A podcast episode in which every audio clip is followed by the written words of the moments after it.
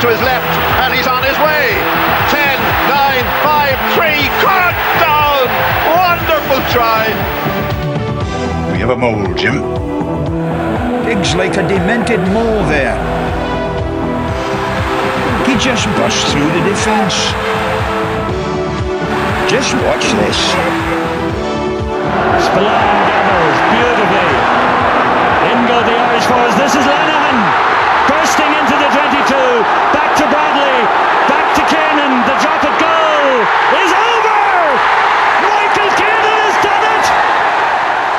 Good evening and welcome to the Molecast. Good evening. Good evening. he's, still, he's still surprised from the weekend where Ireland won a test series in New Zealand, defying my predictions that we would be lucky to win a game on the tour. Um, to start off, let's go through some parts of the game uh, bit by bit before maybe we talk about it in a, in a wider context. I've been watching a lot of uh, New Zealand punditry, and by New Zealand punditry, I mean Justin Marshall, John Kirwan, and Jeff Wilson, the nation's three pundits. Uh, and they keep, they are, all three of them have remarked repeatedly about uh, Ireland going to the corner, especially in the first five minutes. And then, well, I guess, I guess in both instances that we scored tries. And I think it's funny that it stands in contrast with us not going to the corner against France and our, our other, like, the other huge make, make or break game uh, that we had this season. Um, and also like all the times we go to the corner and it didn't come off, but the for some reason it stuck in the and the New Zealand mind uh, that this was uh, you know a different Irish mindset than before. Mm. That Sexton have the minerals, Justin exactly. Mark Uh, and you know he did have some minerals. The fella though who had the biggest minerals of all on that occasion was Rob Herring, who bonkersly decided to take. A, take a static ball and just go open into four All Blacks and somehow scored some fucking greatest try I've ever seen. how he did it. Yeah, like uh, you see Rob Herring at the back, and you go, unless he like falls over the line, uh, glued onto this small, he ain't scoring it because I've seen this so often in the URC that like I, I know how this one ends. And then he bolted off, and I was like, oh, good grief. And then I saw the arm going up from Barnes, and I was like, no way. He's, he literally just exploded through four All Blacks and slammed the ball on the line. it's fucking unbelievable try from Rob Herring.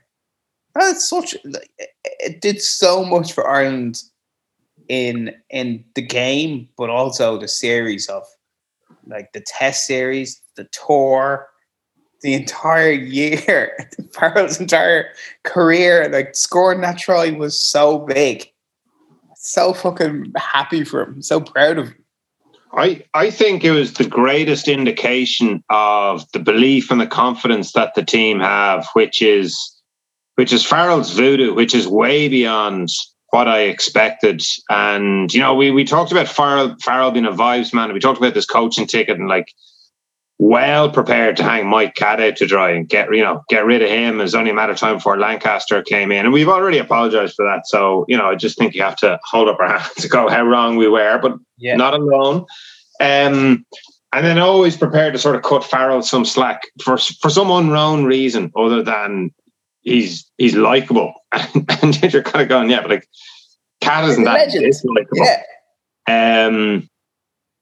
So then, when they're going down, like I didn't think we'd win a match down there, and the the of of all the things that have come across, it's the belief and the the autonomy that Farrell has given to the players, um, and they're, they're different things, you know. So the, he seemed to ask, you know, each of them, did they think they were going to win the test series? You know, could they win the test series? Where are they going to win the test series?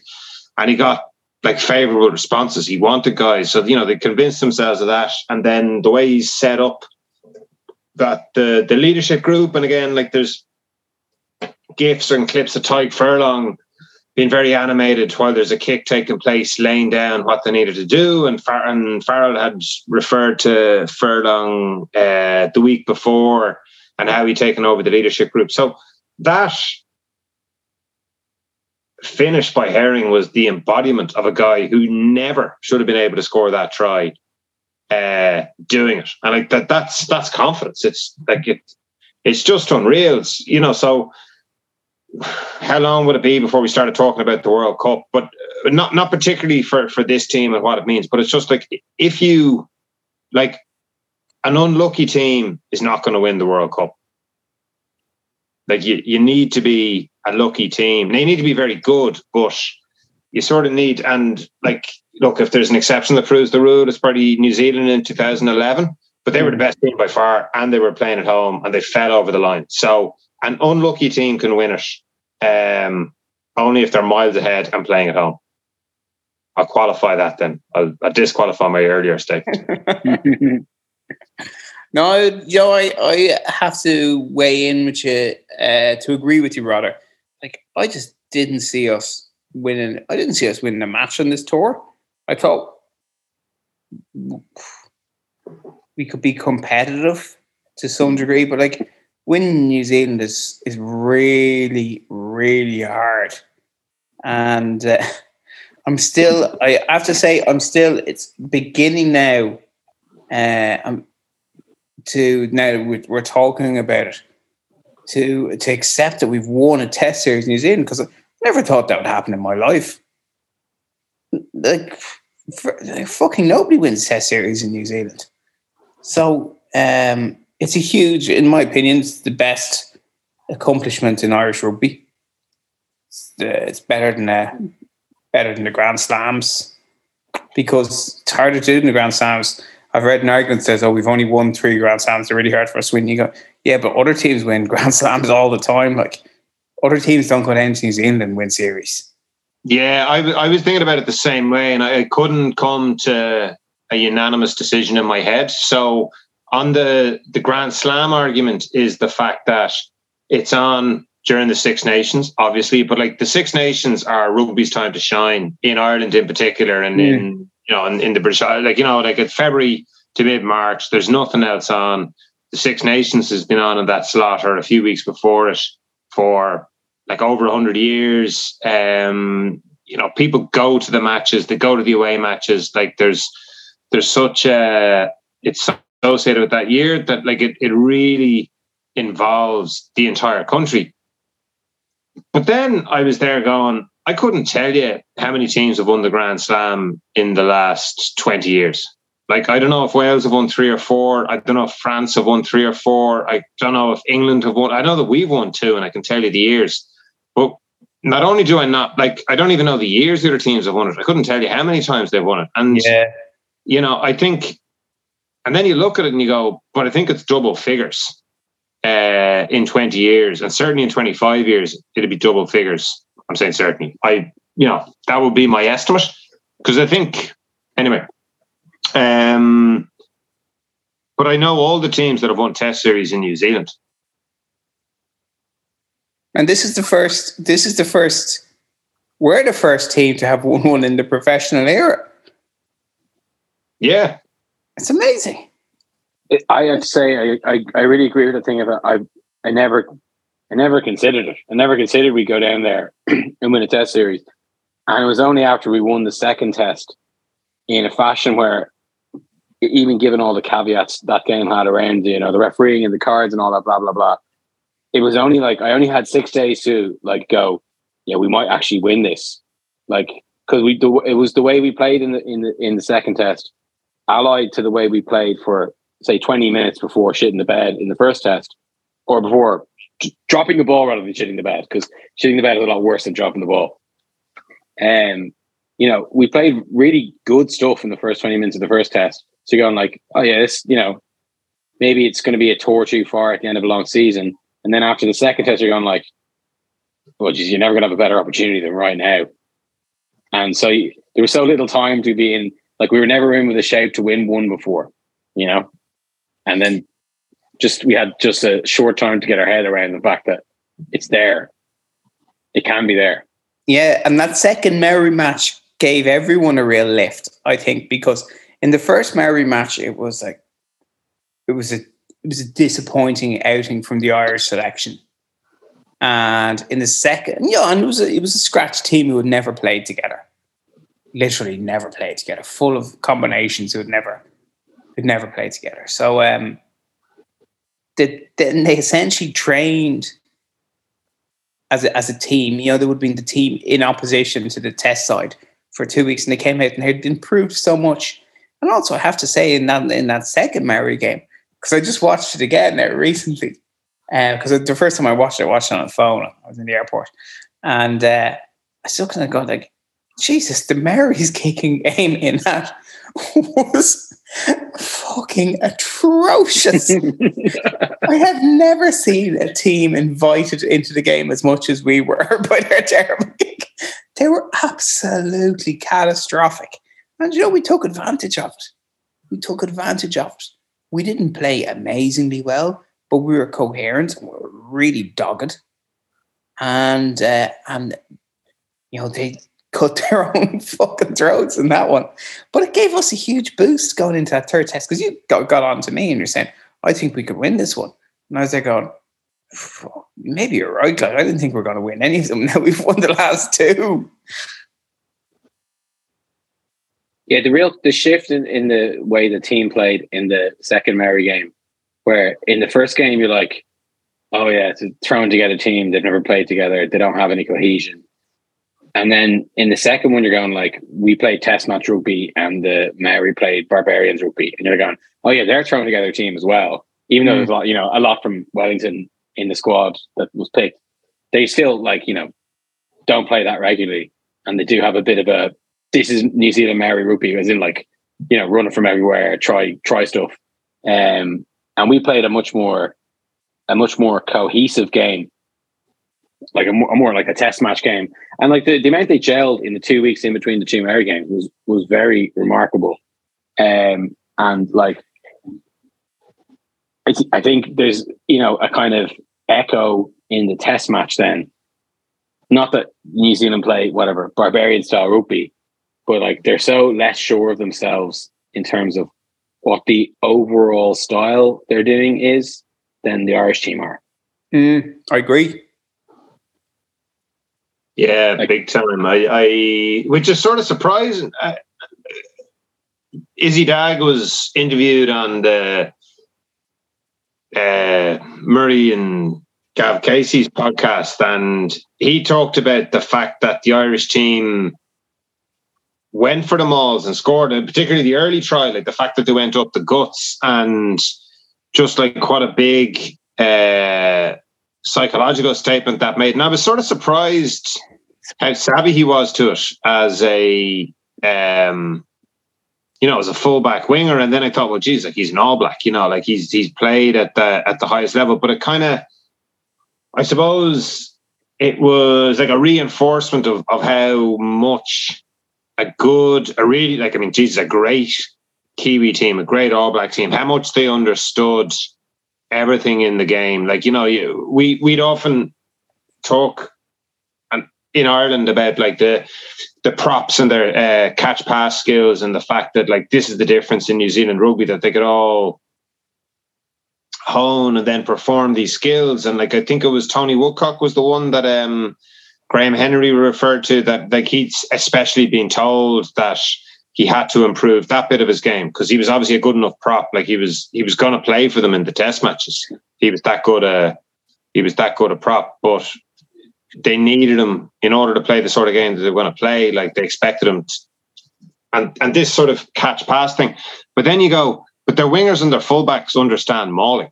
Like it, mm. it isn't just something else that happens before I get the ball. Um, they really get it, and that that's why they're so difficult to beat. I know Izzy Dagg wasn't playing, and look, maybe Sevu Reece and uh, Jordan would say something else. But that that's kind of what you're up against, and like that, and that permeates a lot of the way down.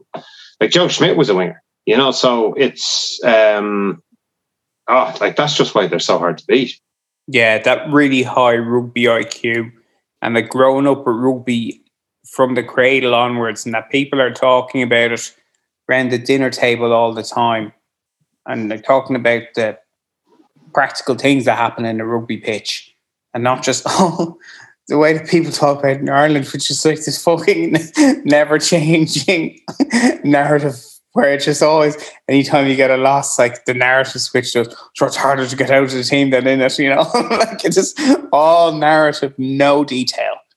You know, all Yeah. story, no fact.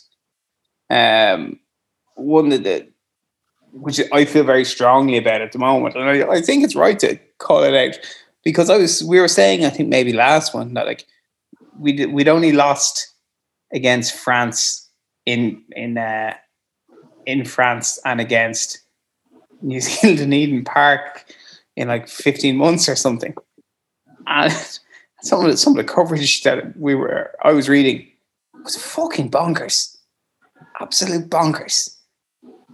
Uh, about the Irish about the Irish rugby team and the Irish rugby system, what was wrong with it, like this big picture nonsense on the back of one loss. You're going, but the problem with that, the problem with the Irish rugby system there is like the national team had a bad 15 minutes and doesn't really get that much further than that. And everything else is just like people's fucking pet peeves coming out and you use you use a loss to sort of swirl that swirl those pet peeves into your big narrative like like uh, uh, we played quite well from from most of the first test. The first 25 minutes for quite a lot of the second half. We probably played as well in that game as we played in in the second test and then we played very well in the third test In in the interest of detail, then, who would be your center combination after that tour? Aki and Henshaw, uh, who I thought who I thought played really effectively together. I thought Aki was great when he came on in the second test, and I thought he was equally good in the third test. And Henshaw's just fucking amazing. Ian? I'd, I'd agree. Yeah, I mean, uh, Guy Ringrose is brilliant and hardly done anything wrong. And like, I- feel like the, I just feel like it's we've discussed it before, like the big three at center, and like they they kind of all know it's going to be it'll just be picked on form, and it'll be two of the three of them, and any two of the three of them will go together and they'll do their best. But at the moment, I think the two of the three would be would be Bundee and Henshaw. Yeah, exactly. Same as same as in the second row.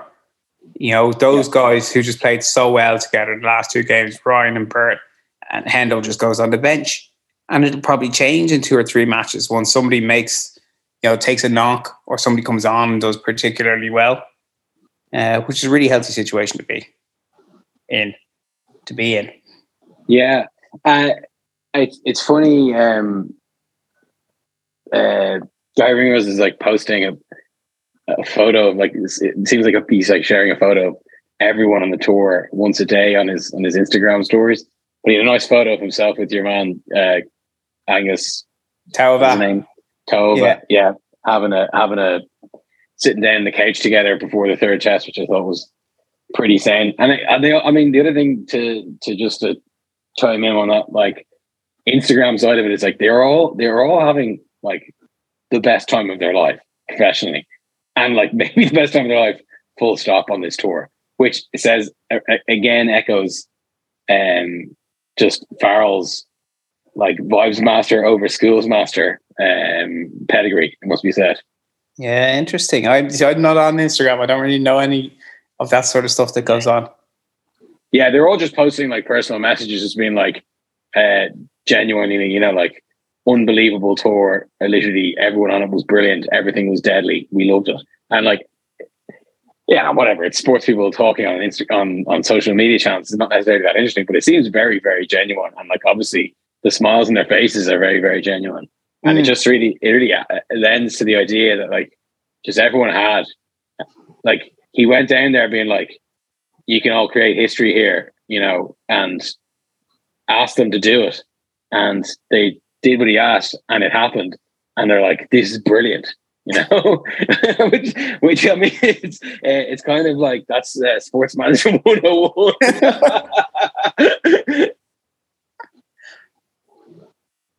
Yeah, I, I, I, I asked that because I thought Henshaw was outstanding. And again, like most times I see him play, I think he's Ireland's best player. But that second centre channel is so difficult to defend. And he did it so well that it, it makes Ireland very, very difficult to attack against because mm-hmm. you've just got this absolute master um, who, who, who makes brilliant reads and who loves defending and who loves tackling playing in that position. And look, you know, to, to draw a comparison that I seem to draw quite a lot as well. It's like having Virgil van Dijk play centre back for you. It just makes your entire team play better because your defense, the most important place to defend, is being defended. Now, like if if you want to, it's odd because I, I sort of I kind of criticize Josh in a way here because he played really well, but he's not a he's not a really jackling open side. But it, it it's you know um, that that's the other position that if you get a guy like basically you get Leavy playing seven, like Leavy, and I think it's something I, I still thought in this tour, I thought, geez, like Leavy was like Leavy's just so missed because he was so good. And again, like you know, one of my favorite players. So that's probably why I'm giving it him so much pops because obviously Van der Flier, like had a after having an exceptional season where he's the best player in Ireland, then went and had an exceptional tour.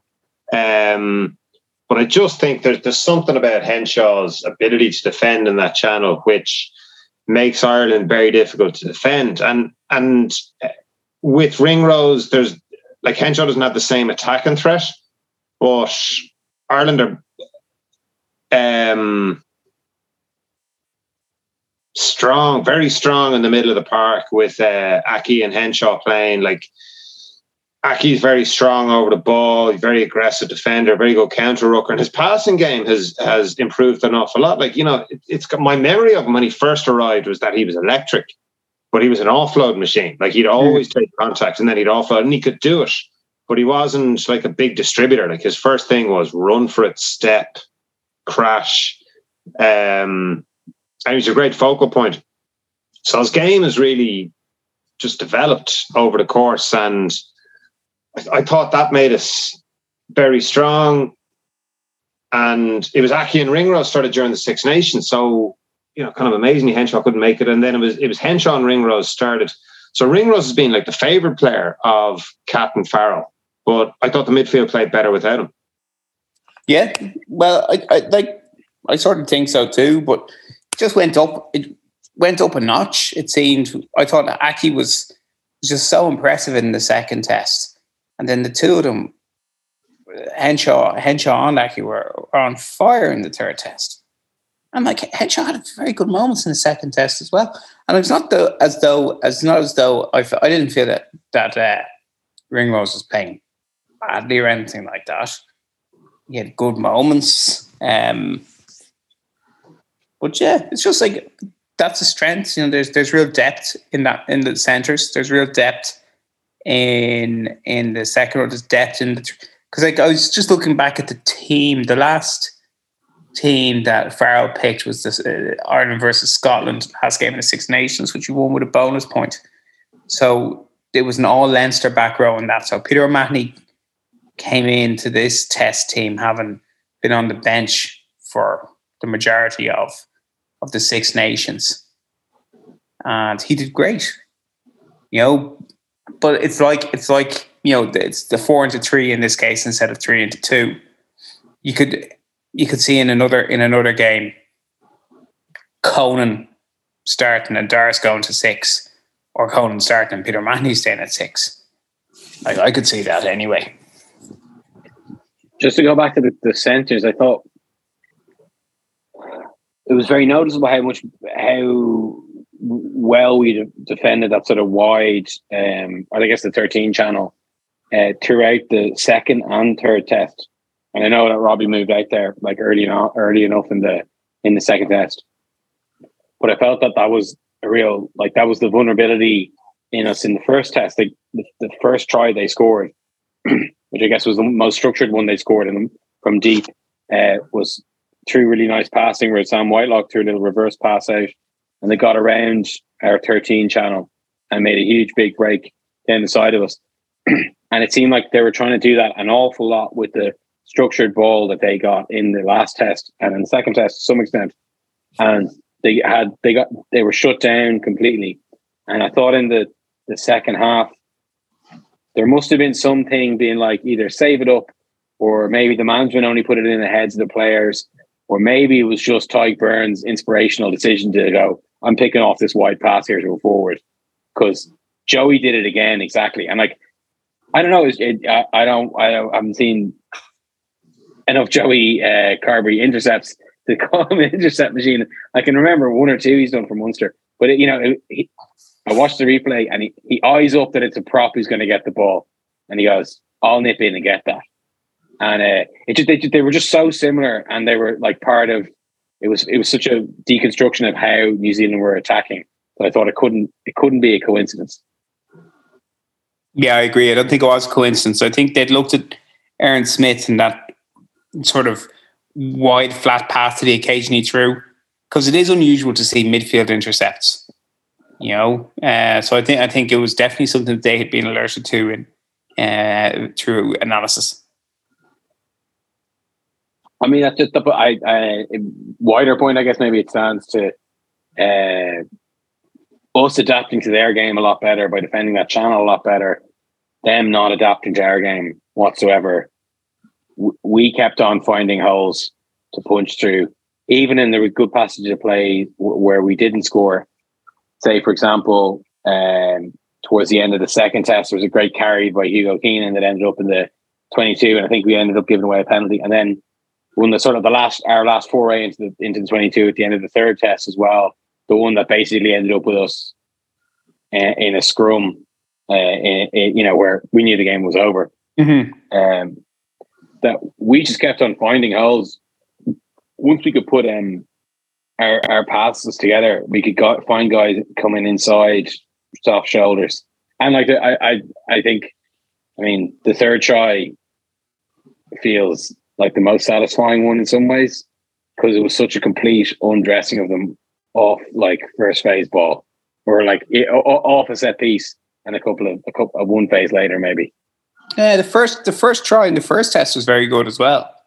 You know, mm. certainly were capable of playing really good rugby, and as as you said, they tried to attack with with they saw in the first test that they could sort of it looked like they could roast us a bit there out wide. And I think that's where most of their talent is at the moment, is in their back line. Uh, I don't think their forwards are, I think it's disjointed All Blacks pack compared to packs of the past. And I think that's where they tried to beat us was they tried to play snappy, uh, wide to wide rugby. And uh, we defended it well. Now they're very capable of you know, especially Ardie Savea of going straight up the goals. And that's when when they had their purple patch in the third test, it's where they had an awful lot of success was a couple of repeat carries or clever interplay between same sort of way that we had played between two explosive forwards between Akira Ioane and Ardie Savea, who both looked fucking amazing in, in for about 20 minutes uh, of uh, of that third test and causes massive problems. Um, it seemed like, a bit more improvised though on their on their side of it though. It I think seemed more like yeah. I think it is improvised. I think that they're they're sort of their their problem at the moment is like it's compared to other All Blacks teams, it's not a well coached All Blacks team, um, and and that I think that they're probably less in the sum of their parts. Yeah, I think I think their starter plays aren't as well thought through at all as as they used to be, and uh, their set piece just isn't uh, dominant enough. And and some of that comes down to the selection of the team and you know the balance they have in the back row, like them having three number sevens starting. I think it was the second test. Mm.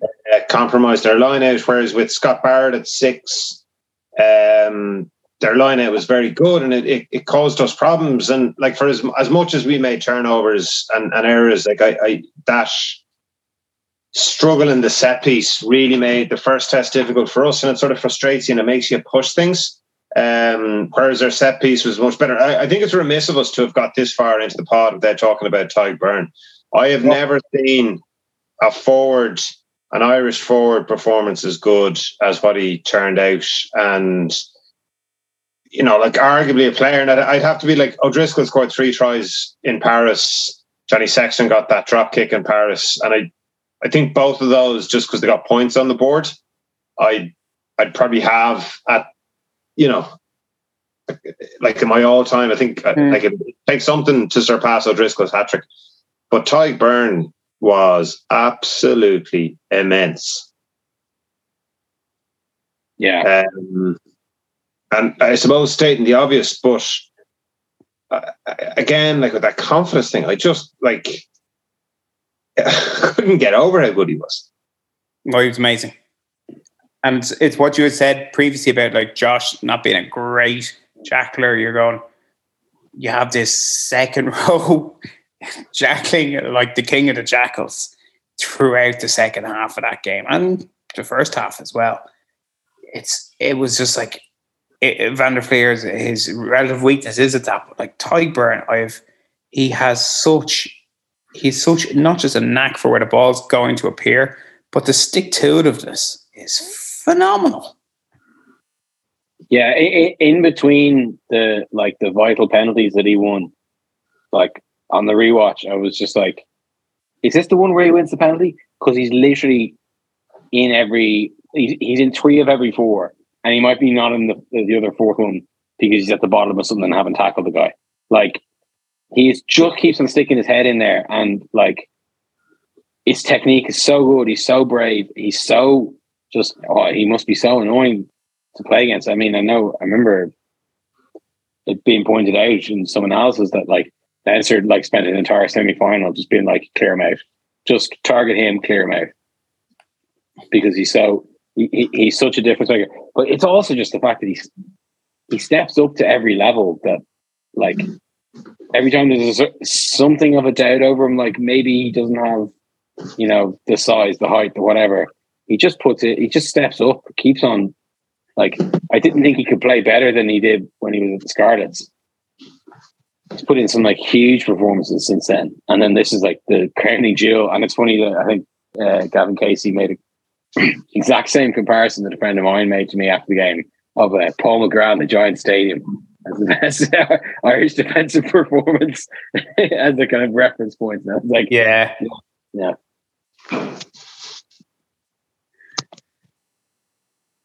Now let's talk about um,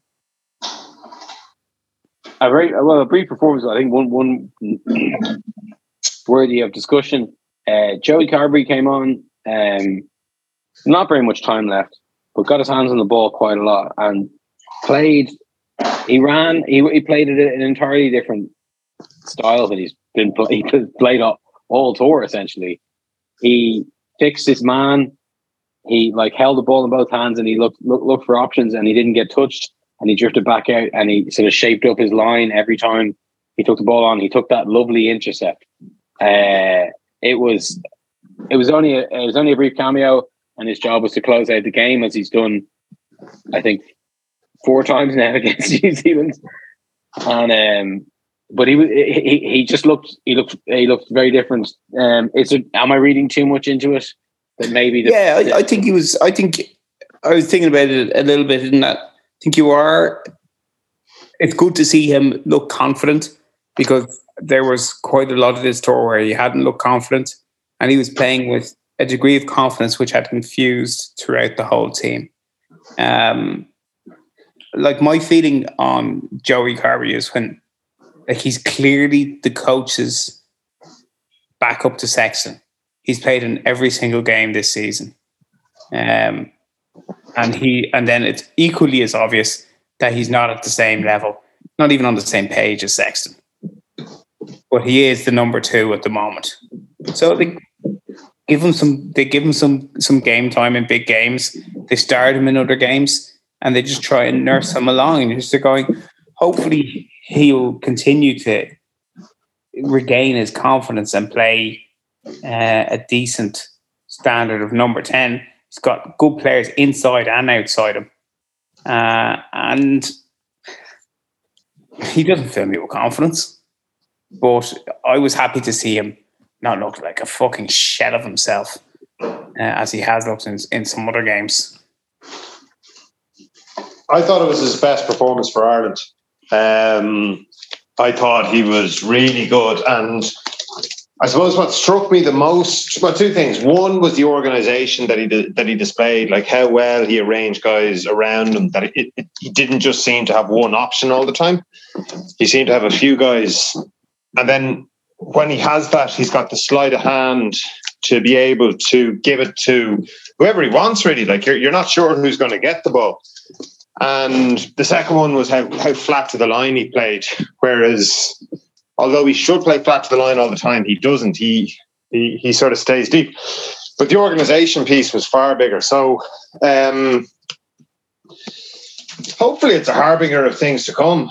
Um, and he he he just goes on from I, I I thought it was great, you know, and I've obviously spent a lot of time criticizing him and you know, when you do that, it sort of sounds like you've an axe to grind against somebody, but it's really just. Um, Let's just say what you, say what you see. Yeah.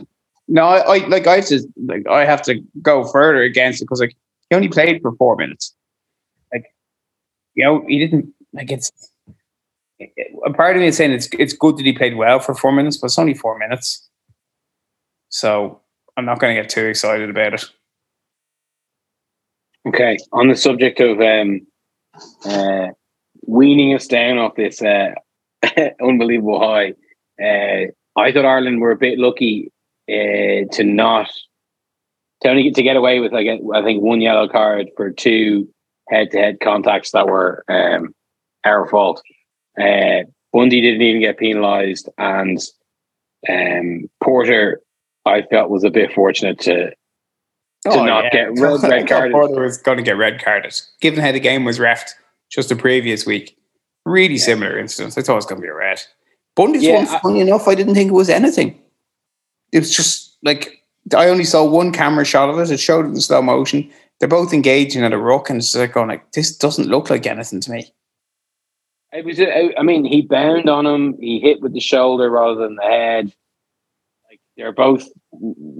I, I, I, you know, I just I was more expecting it than because it was like the try from it, uh, the one in the corner, and then um, the prop was down. Uh, Ola Ola Tu'ungafasi, and you know the Kiwi director was able to find the clip quickly enough before the game started again. So I kind of thought that, that like it being on screen might might prompt a might prompt something, but um, I mean, and Barnes on his TMO did agree about the Porter thing as well. I will say that, it, like he said, well, the way I see that is that he's a soaker, not a you know stepping into it. And TMO goes, yeah, I agree, Barnesy, whatever. And like, As has the citing commissioner, they've said, yeah, that was the right call. But I, you know, what I'm saying I is that I yeah. expected it to go the other way. I, I I could I can imagine a world where it goes the other way, and sort of no one complains either, basically. Uh, and then the other thing, just to yeah, so uh, as one of the, I was reading a comment on the one of Gary Doyle's articles in the Forty Two, and it was someone just being like, you know, uh, we've hit highs before. People have you know analyzed this and found this out. Uh, to quote the All Blacks mantra, when you're on top of your game, change your game. So um, you bring a much smaller squad to the World Cup than you do on this tour. Uh, for all the people saying it should have been a bigger squad, you bring 33 to the World Cup, not 40. Uh, play one less pool game, obviously, than this, and you play against probably weaker opposition for most of it.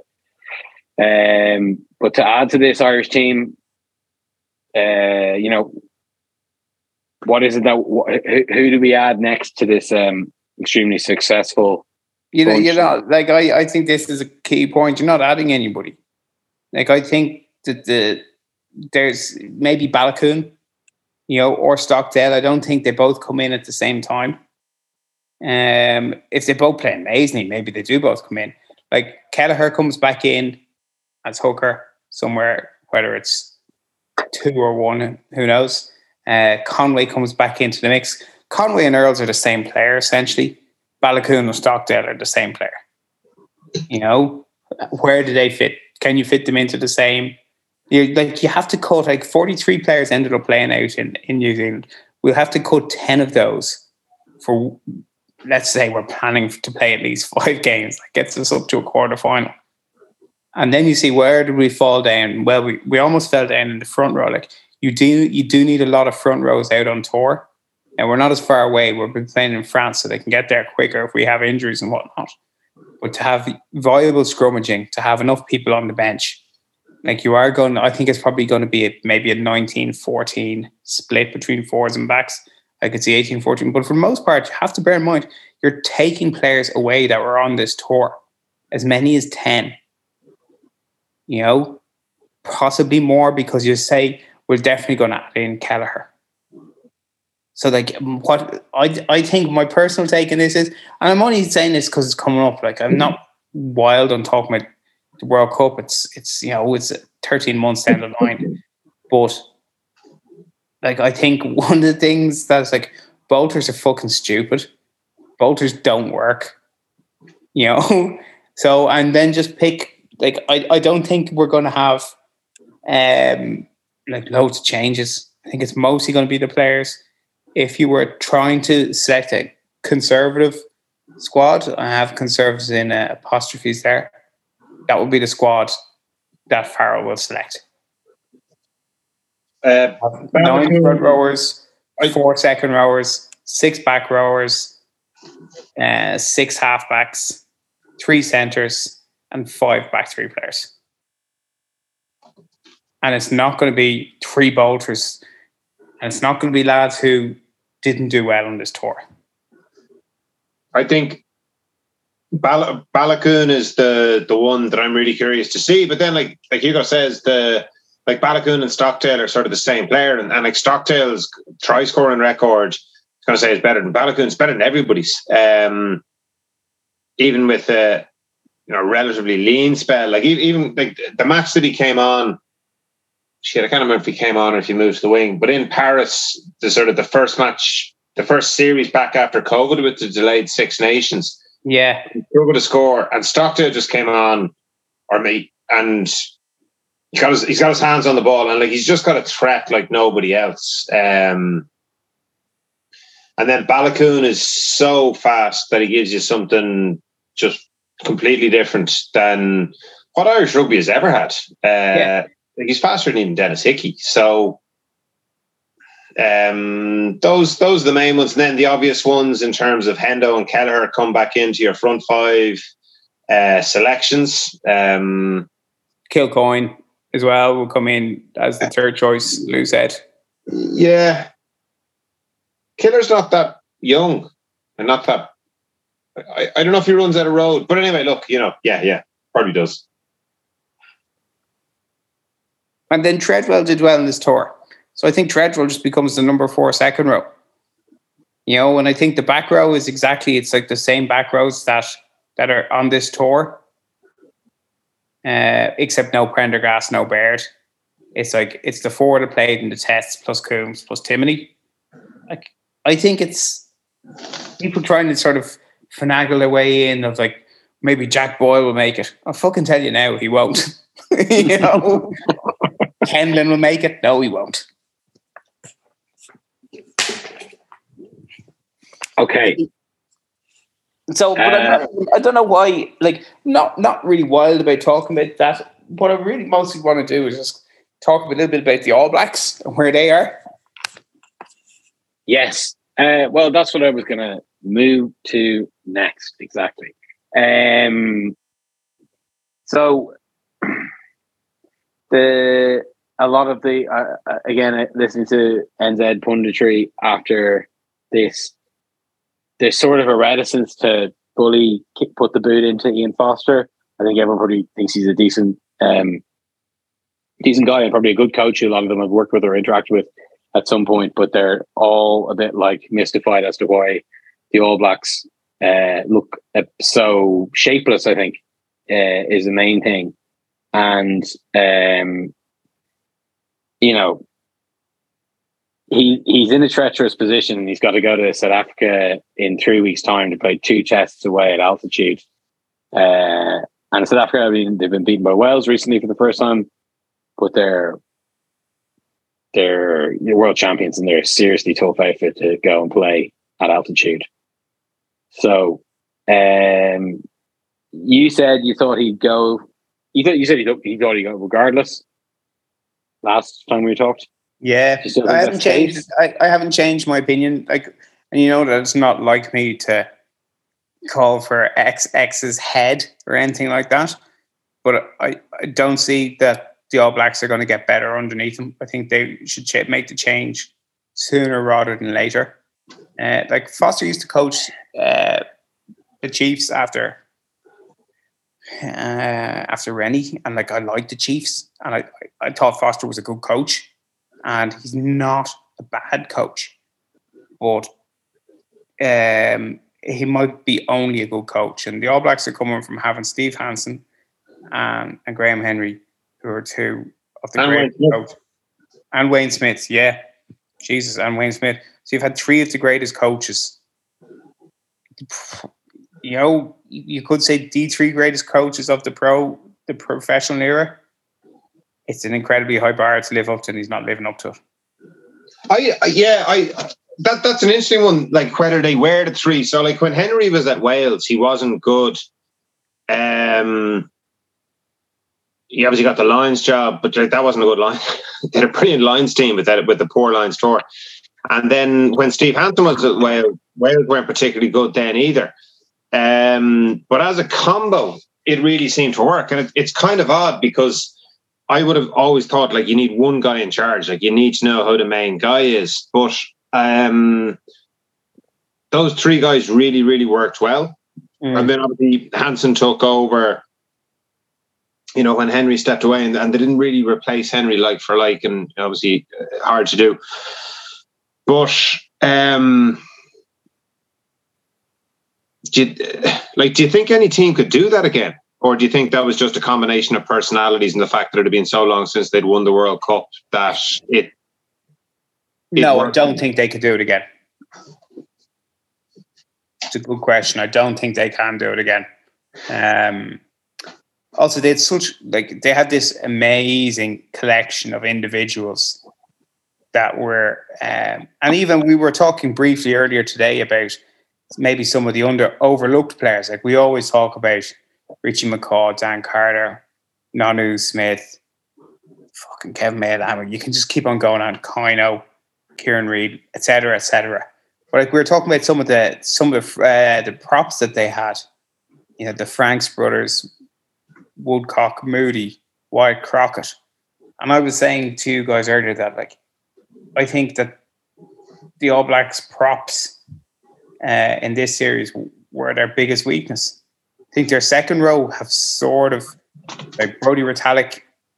I, I thought he got concussed in the second test, and he certainly got concussed in the third test. Don't think he's he's in a bit of a lull in form at the moment. Like he's not he's not too old. You know, he's only I think he's 30, 31. But like their front five, I thought was just like very ordinary. I think I think that they're like Save is amazing. Uh, I think Sam Cane is very ordinary and looks overawed at the moment. Like I don't, I just, I think that there's a there's a lot of issues in their pack actually. But then on the other hand, I think like, Jesus, that pack could play an awful lot better. Yeah, I'm. I go back to the, having the three guys, and it's something that uh, possibly you wrote Ian in, in 2011 in, in the blog about the report card that we did for the World Cup, and it was called the Inner Peace Gang, and it was it was built around Graham Henry when he just retired commented that the victory would give him inner peace, and I go back to that idea of having three coaches, um, and I'd always think of, of Henry as being the head coach. That's a better look. um, and being able to sort of rotate the pressure. Um, like I, I, I just feel that Foster Fozzie looks like he's under a lot of pressure, and I think he's the third best. Jesus, like arguably lower than this. I think he's the third best New Zealand coach at the moment. Like I think Scott Robertson and David Rennie would both be better for the All Blacks. Um, I kind of think they bring more. I think they bring more vibes while at the same stage being really clever on their rugby. But um, so he's he's he's. What about Joe Schmidt? I think that um, I think it'd be really. T- I I think Joe spent himself at Ireland. Being being blunt, like I think I think it'd be very difficult energy wise for Joe to take on the Kiwi job, Mm-hmm. um, unless he was going to do it with somebody else or three people. Like I, I, I think he could be a good. I think if he could rotate it with, you know, Vern Cotter and you know, I don't know. Do you need to do you need to have it with somebody else? But I just think like he he looked wrecked at the end of Ireland's 2019 World Cup. He looked wrecked at the end of Ireland's 2019 Six Nations. That just the intensity of doing that international job and putting so much into it. There's only so much energy a person has, and I, I just think that's it for Joe. So, like, I think that Joe Schmidt would be a brilliant assistant coach, um, because he's he he just knows so much about the game, Mm. and he he'd work so hard. But as a head coach, I just think don't think the energy's there. And he he'd- probably be the one to prove you wrong, like or, or to try to prove you wrong and work hard. But I I, I don't know if that's a good don't know if that's a good fit. Like you, you kind of need like you need to be Klopp or you need to be Andy Farrell to like you almost make it look effortless, although like you work really hard. I just think I think Joe's too stressed about the whole thing. Yeah, I can see it, but I will make one point in the in the in the lead up to the first test. There was an awful lot of talk about um, Fozzie and Plumtree not being able to coach the team, and Joe Schmidt stepping in to coach New Zealand. And Joe, those guys appeared wearing their masks. The two coaches appeared in their masks, but like that was the game in which New Zealand absolutely shredded Ireland, and Yeah. nobody nobody commented on it afterwards. Like because Joe Schmidt wasn't in the box, like doing his intense talking into the mic while holding the little handheld mic in his hand and talking into it at the same time. Nobody mentioned like it was all the talk beforehand, and then it was none of the talk afterwards when it panned out like the Ireland's worst fears panned out. You know, the Joe Schmidt stepped in to coach All Blacks and they did shred us. So I, mm. I'm with you though. I think that Joe would be like his role as the Grant Fox role, the, the third voice is a really good role for him. I, I think to to my understanding of it is Foster hasn't really had that with him yet. Um, because Joe didn't want to coach against Ireland. Um, and and only stepped in at the last moment because the other lads got COVID. So we might see a, a different New Zealand, a tighter, more coherent New Zealand against South Africa. Because one of the other things, which I've said to you guys as well, but I like you you notice when you're when you're watching a team, you're following a team, you, you notice your knock-ons really or your missed tackles and you're very critical of your dropped kicks.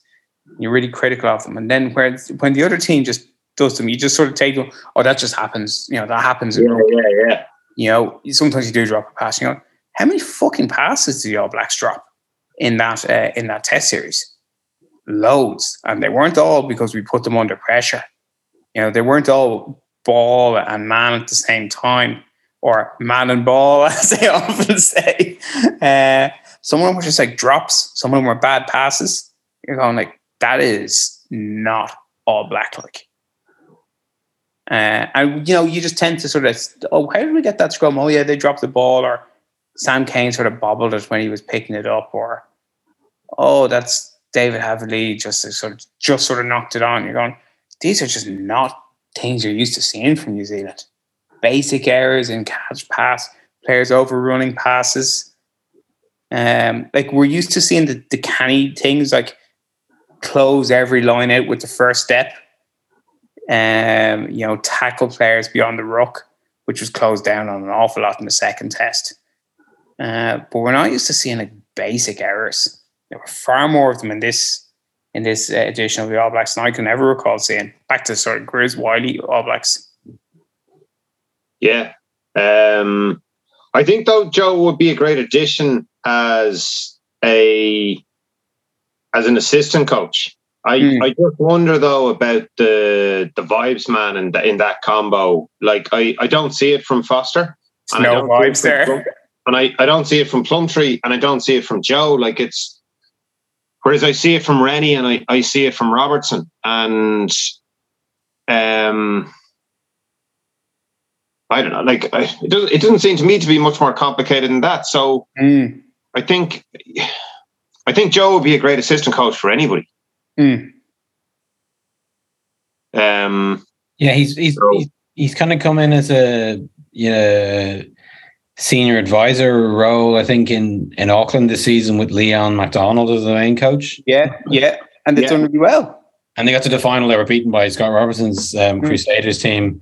Um, yeah, it, it seemed like I think overall my big picture taking it without without being an, an expert on New Zealand rugby by any means is that there was sort of when the last when the gig came up the last time there was the option of picking the third of the three in that you know the Graham Henry Brains Trust Yeah, or turning up and picking the the Klopp of rugby. Yeah. you know, which is a pretty big left turn for like what is essentially probably a very conservative organization like the NZORFU. And they went for the the third of three, and it kind of is like it feels a bit like they kept on going back to the well. And like I'm sure Foster's also put in a lot of work and a lot of hard yards being part of that ticket with with Hansen and so on yeah, it might just be that he's also not like I mean, he's kind of a you know stoic enough guy. win today, win tomorrow. um, you know, which I love. uh, so it could be, you know, that could be another element, another element. Yeah, but Ian, think think about it of the boot room, right? You start off with Shankly, and then you get Paisley, and then who's who's the next person you get? Joe Fagan. Joe Fagan. You know, like Joe Fagan, God rest him, like not a bad manager by any means. You know, Oh, but he only did he only did the two, Two seasons, seasons. and then then it was Kenny. yeah, and Kenny's a different generation. You know, they changed things up. He was part of the boo room, but he was he was you know solidly a generation younger than the three men who preceded. him. that that that's exactly the parallel I'm drawing. It's like Yeah, the Fo- Fozzie is in there, but he was he was he was the smallest personality in the boot room, and then he, he got the run. You go, job's too big for you. That is Yeah. what it is. I think it was. I, I I look at it from the other angle of who's employing him. That that Henry's. I think Henry was the one who was either leading or was very influential in the selection process, and it came down to Foster and and Robertson, and it seemed to be that Henry was the one who made the choice for Foster. Now I'm I'm probably putting two and two together there, but like Henry was definitely in the selection process.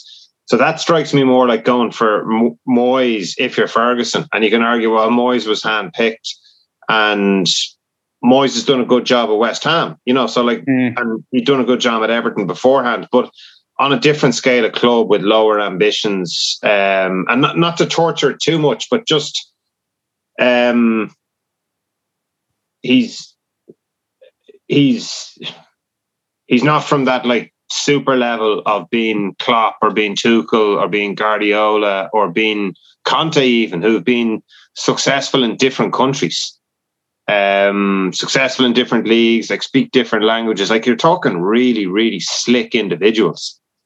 Um, uh, so look, you, you can only torture that analogy so much, but I, I, I do look like Rennie and Robertson.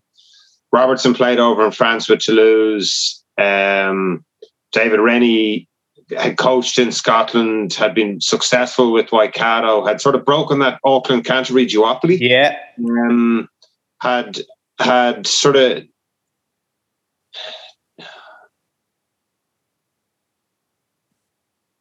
he turned a bunch of guys.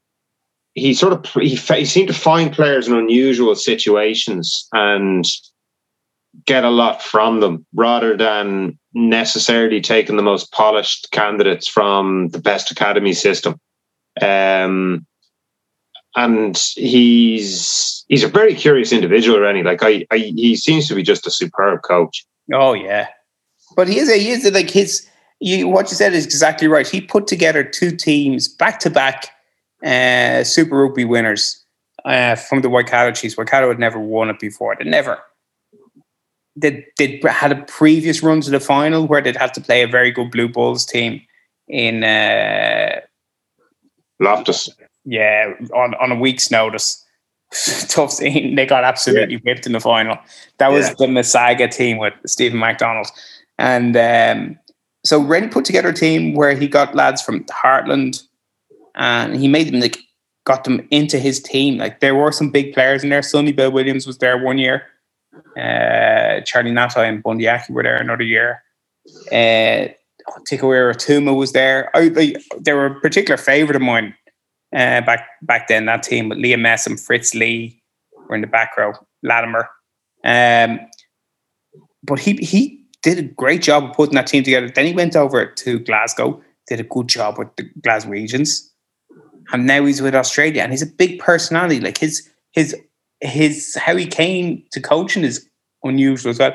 Like he used to own pubs. He wasn't like a school teacher like so many New Zealand coaches. Yeah. Uh, he was a, like a champion ballroom dancer and a guy who owned pubs. And he's a he's funny. Like when you if you see meet him in person, he's a very big dude with a big head, big hands, a big person, and he's a sort of a big, quietly confident, idiosyncratic person. Uh, whereas, whereas like it seems like Fozzie is like he's more like the Kieran Kane cut cut cut a small chunk out of a New Zealand farm, and that's Ian Foster or Kieran Kane, like dour, taciturn, Riley, funny, quiet, but like very much of a type.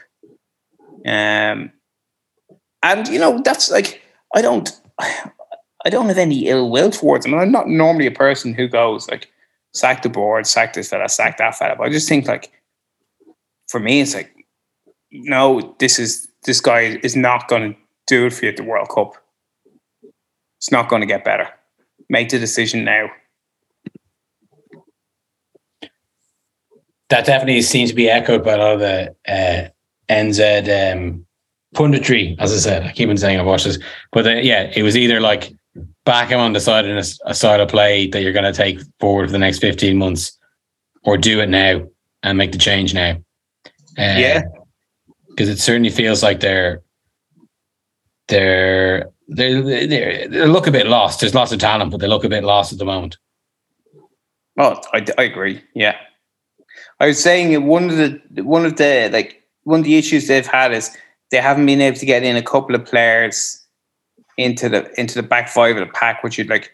They play Akira Ioane showed up for them uh, in the third test. You know, the guy, as I said to you, I've probably said it five times on this podcast. Like, definitely the most talented under twenty I've ever seen, and he should have fifty caps already by now uh, and he should be the All Blacks number eight and play Ardie at Ardie at seven and make him captain, and then play Scott Barrett at six.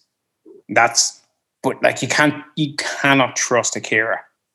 You know you can't trust him. It's a fucking massive issue. I'm surprised he even got picked for this because like he's not.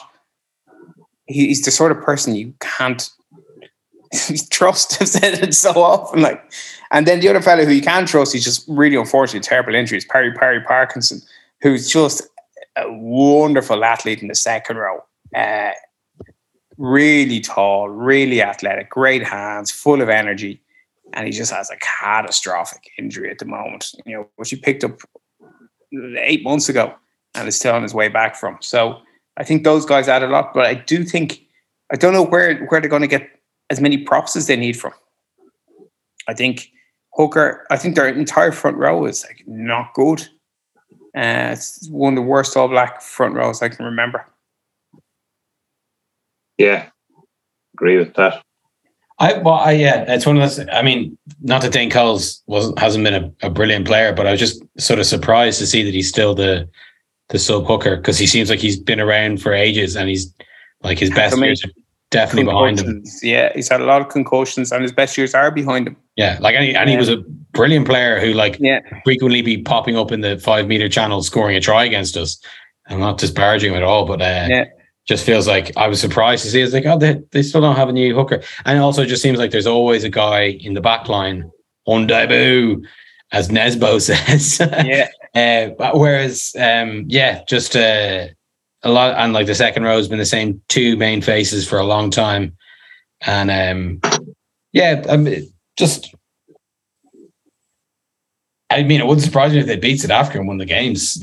you know, I, I'm not. I'm not. I'm not blown away having seen them South Africa play against Wales. Like South Africa haven't changed. South Africa haven't. Uh, nothing about South Africa has has uh, evolved. It's the same South African team, same personnel, essentially, same game plan. You know, kick the ball away, tackle like fucking crazy, and maul and scrummage. Andy. I wonder if um, I, I, wonder what they do with Bodie. Um, I, I was trying to think of there's some is is Bodie Barr now a problem or some sort of clickbait headline and do you put him do you put him to fullback is he is he the problem um there uh I I I don't know like there was always a bit about Bodie that you always wonder like is he too good like you, can you get somebody like this who you you take the under 10 approach and just play your best player at out half because he gets the ball in space the most often. Like you're not waiting to see. Like when Bodie was an under 20, he was playing fullback. He's obviously played fullbacks for the All Blacks. Um, and as a team, a lot of the time they've been at their best in transition. You know, they've been at their best counter attack, and that's where they score a lot of their tries. That's the sort of the approach that that, that the teams have taken towards them. Is like you know, put the ball into touch and and force them to have lineouts. And I guess that's kind of a weakness if your if your set piece isn't as good as it used to be.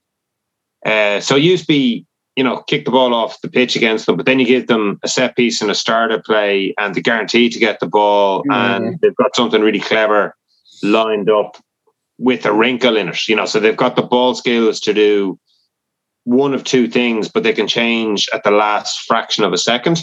Whereas now they're not even guaranteed to get the ball. And so look, I I, I don't know. I'm just um they're the sort of the decisions they have to make. You know, do they do they go with Mo'unga, who's the obvious guy at 10, and move Bodie to 15? And how does that affect them? Um, do you put Tuivasa-Sheck into the yeah. Into the midfield and, and, and get your wrinkle that way. Um, or to put Bodie into 12.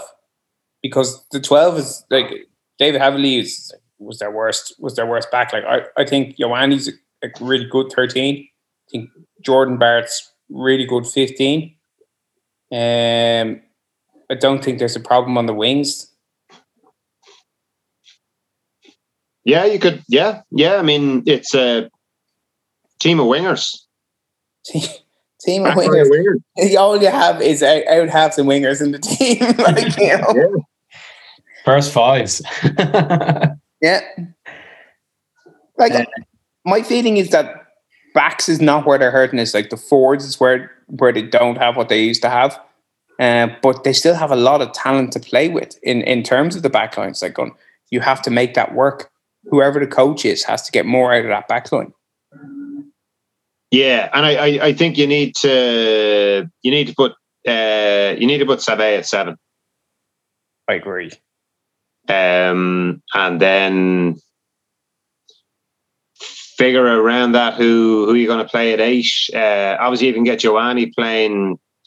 If you can, if you can sort of do a deal with Ioane to get him to tune in for the next eighteen months, you make him your eight. I'm very dubious about his ability to uh, uphold his end of the bargain. But like, I, I don't know that much against, against the blow. I just I just know that he's. You've talked about him being like being outrageously talented for so long, and it just not not landing, not landing for him. And you know, look, I yeah, I don't know, but like you see him ball carry, and I, I think that was the thing that one of the things that struck me was when the Kiwis are chasing one of their kicks and Keenan and uh, Mack Hansen were chasing back, I was there going, look how much faster their guys are than our guys. Mm. Like, New Zealand's best athletes play rugby, ours don't. And you, you just sort of see the net effect of what that's like when guys are in a foot race. That you just go like they've they've just more access to faster guys than we do, and it's it's not just about pace, but it's it is it is that thing of just how how much ability there is in in Kiwi rugby. So, I, like you said it earlier on, and it, it makes the rugby champ, championship really really interesting um, because we've we've we've such context on this Kiwi team now. Um, that you know how how do they evolve? How do they react? Um, do they evolve? Um, is it's much more relevant than in years gone by when we didn't play them in the in the wintertime. Yeah, and I think also just the fact that we saw concurrently exactly the same time Wales play a series uh, against um, South Africa and England play a series in Australia. So we we we all saw this, um, you know, Northern Hemisphere versus Southern Hemisphere dialogue going on, and then also the fact that we've seen a lot more of the South Africans in our own league for the last two two seasons, but it, or a few seasons, but in particular this season with the introduction of like essentially the stronger South African teams. So uh, it feels an awful lot like the whole of the, you know, the big five teams up north and the um, the big three teams in the southern hemisphere. Uh, it it feels like everyone's a lot a lot a lot closer together in terms of quality. Um, than they have been for a long time. It feels like the the North is playing has played has done a lot of catch up uh, to the South. Yeah, I think it's fair to say.